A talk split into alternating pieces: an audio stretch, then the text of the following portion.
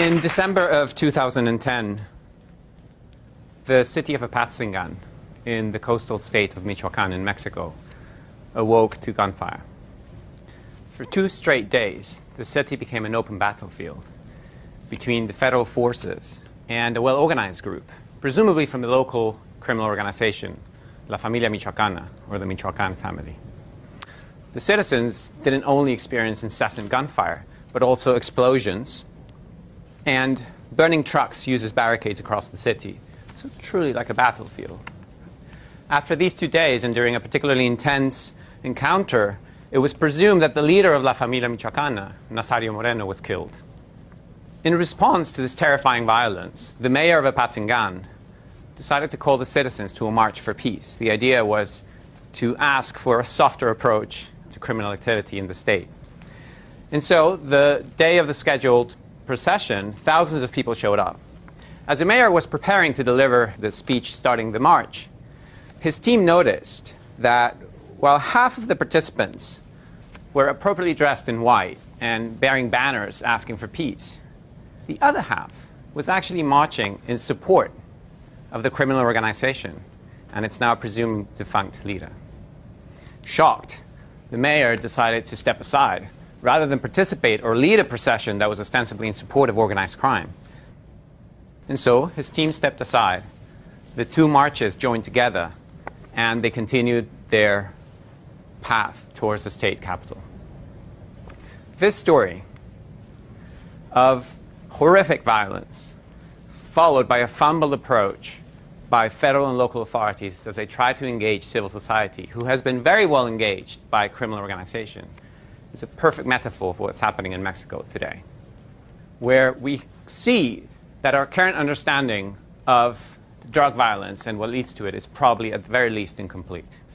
If you decided to spend 30 minutes trying to figure out what's going on with drug violence in Mexico by, say, just researching online, the first thing that you would find out is that while the laws state that all Mexican citizens are equal. There are some that are more, and there are some that are much less equal than others. Because you will quickly find out that in the past six years, anywhere between 60 and 100,000 people have lost their lives in drug related violence. To put these numbers in perspective, this is eight times larger than the number of casualties in the Iraq and Afghanistan wars combined. It's also shockingly close to the number of people who have died in the Syrian civil war which is an active civil war. This is happening just south of the border. Now, as you're reading, however, you will be maybe surprised that you quickly become numb to the numbers of death. Because you will see that these are sort of abstract numbers of faceless, nameless dead people. Implicitly or explicitly, there is a narrative that all the people who are dying were somehow involved in the drug trade. And we infer this because they were either tortured or executed in a professional manner, or most likely both. And so clearly they were criminals because of the way they died. And so the narrative is that somehow these people got what they deserved. They were part of the bad guys. And that creates some form of comfort for a lot of people. However, while it's easier to think of us, the citizens, the police, the army, as the good guys, and them, the narcos, the carteles as the bad guys. If you think about it, the latter are only providing a service to the former. Whether we like it or not, the US is the largest market for illegal substances in the world, accounting for more than half of global demand. It shares thousands of miles of border with Mexico, that is only route of access from the south. And so, as the former dictator of Mexico, Porfirio Diaz, used to say, poor Mexico so far from God and so close to the United States. The UN estimates that there are 55 million users of illegal drugs in the United States. Using very, very conservative assumptions, this yields a yearly drug market on the retail side of anywhere between 30 and 150 billion dollars. If we assume that the narcos only have access to the wholesale part, which we know is false, that still leaves you with yearly revenues of anywhere between 15 billion and 60 billion dollars. To put these numbers in perspective, Microsoft has yearly revenues of 60 billion dollars. And it so happens that this is a product that because of its nature a business model to address this market requires you to guarantee to your producers that their product will be reliably placed in the markets where it's consumed. And the only way to do this, because it's illegal, is to have absolute control of the geographic corridors that are used to transport drugs. Hence, the violence. If you look at a map of cartel influence and violence, you will see that it almost perfectly aligns with the most efficient routes of transportation from the south to the north. The only thing that the cartels are doing is they're trying to protect their business. It's not only a multi billion dollar market, but it's also a complex one. Right? For example, the coca plant is, is a fragile plant that can only grow in certain latitudes. Right? And so this means that a business model to address this market requires you to have decentralized international production that, by the way, needs to have good quality control because people need a good high that is not going to kill them and that is going to be delivered to them when they need it. And so that means that you need to secure production and quality control in the South, and you need to ensure that you have efficient and effective distribution channels in the markets where these drugs are consumed. I urge you, but only a little bit because I don't want to get you in trouble, to just ask around and see how difficult it would be to get whatever drug you want, wherever you want it, whenever you want it, anywhere in the US. And some of you may be surprised to know that there are many dealers that offer a service where if you send them a text message, they guarantee delivery of the drug in 30 minutes or less. Think about this for a second. Think about the complexity of the distribution network that I just described. It's very difficult to reconcile this with the image of faceless, ignorant goons that are just shooting each other. Very difficult to reconcile.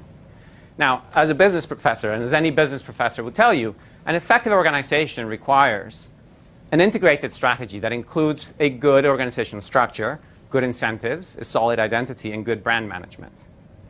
This leads me to the second thing that you would learn in your 30 minute exploration of drug violence in Mexico. Because you would quickly realize and maybe be confused by the fact that there are three organizations that are constantly sort of named in the articles. You will hear about Los Zetas, the Knights Templar, which is the new brand for the Familia Michoacana that I spoke about at the beginning, and the Sinaloa Federation. You will read that Los Zetas is this assortment of sociopaths that terrify the cities that they enter and they silence the press. And this is somewhat true, or mostly true. But this is the result of a very careful branding and business strategy. You see, Los Zetas is not just this random assortment of individuals, but was actually created by another criminal organization, the Gulf Cartel, that used to control the eastern corridor of Mexico. When that corridor became contested, they decided that they wanted to recruit a professional enforcement arm. So they recruited Los Zetas, an entire unit of elite paratroopers from the Mexican army. They were incredibly effective as enforcers for the Gulf Cartel, so much so that at some point they decided to just take over the operations.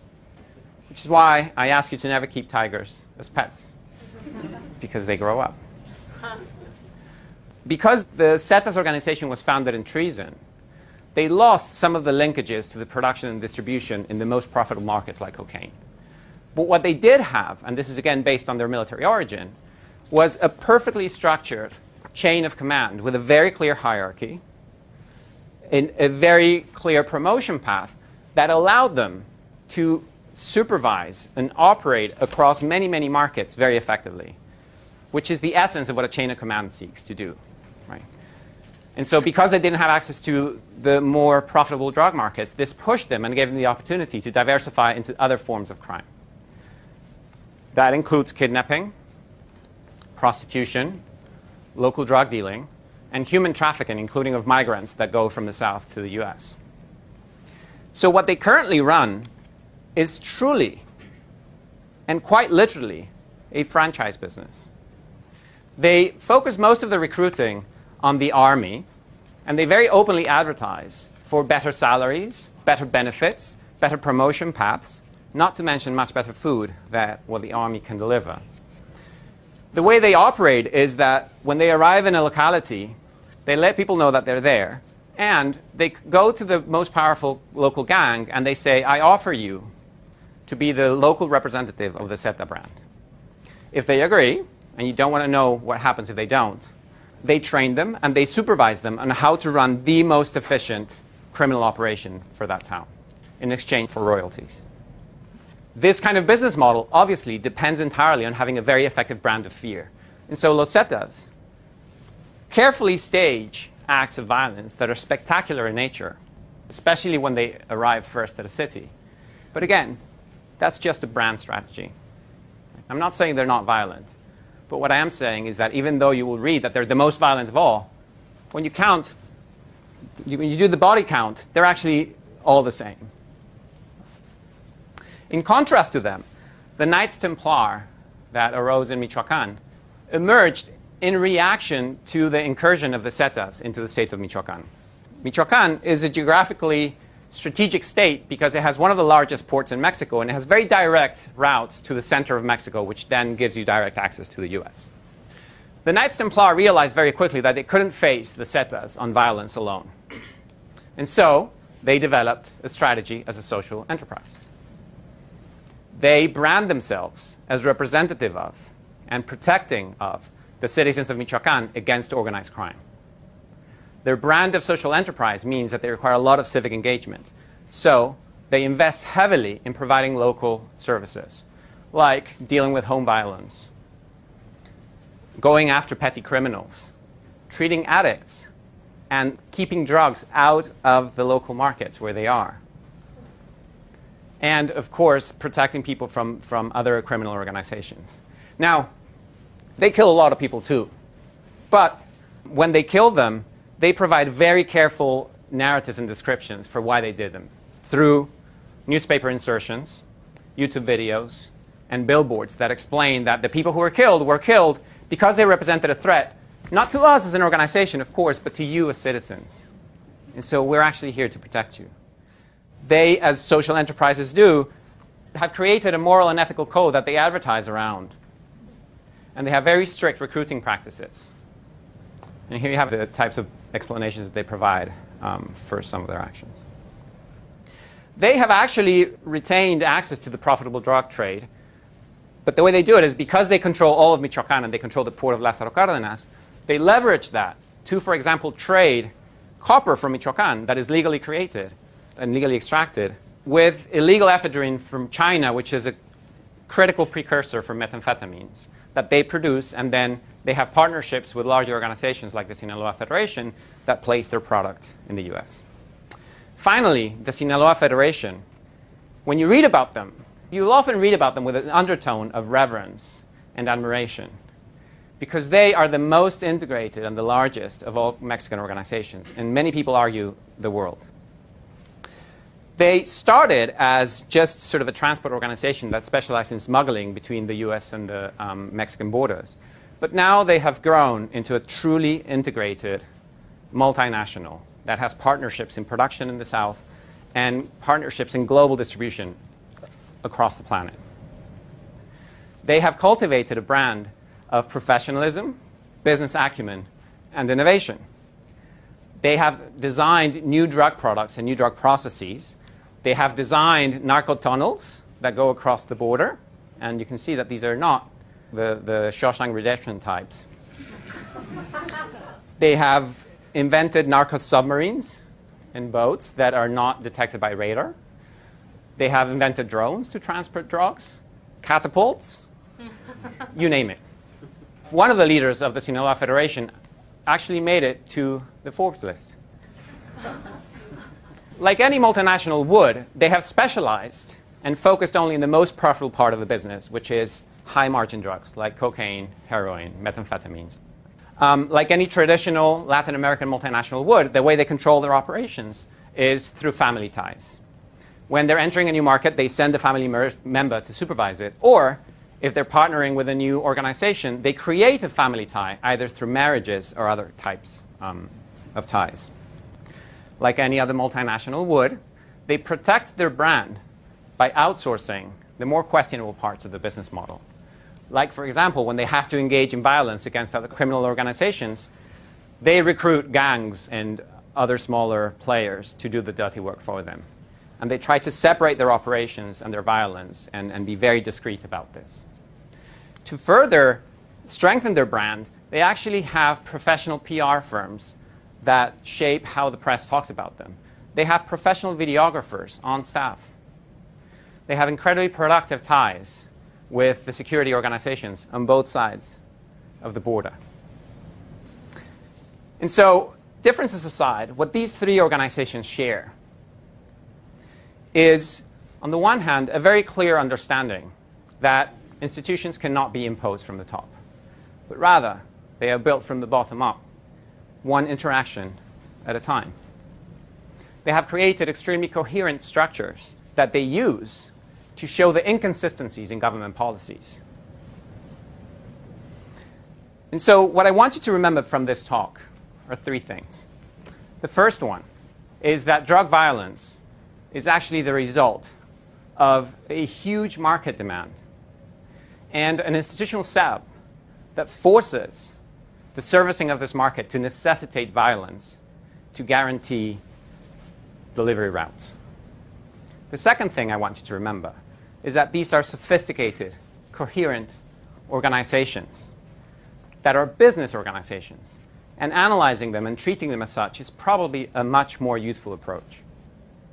The third thing I want you to remember is that even though we're more comfortable with this idea of them, a set of bad guys separated from us, we are actually accomplices to them, either through our direct consumption or through our acceptance of the inconsistency between our policies of prohibition and our actual behavior of tolerance or even encouragement of consumption.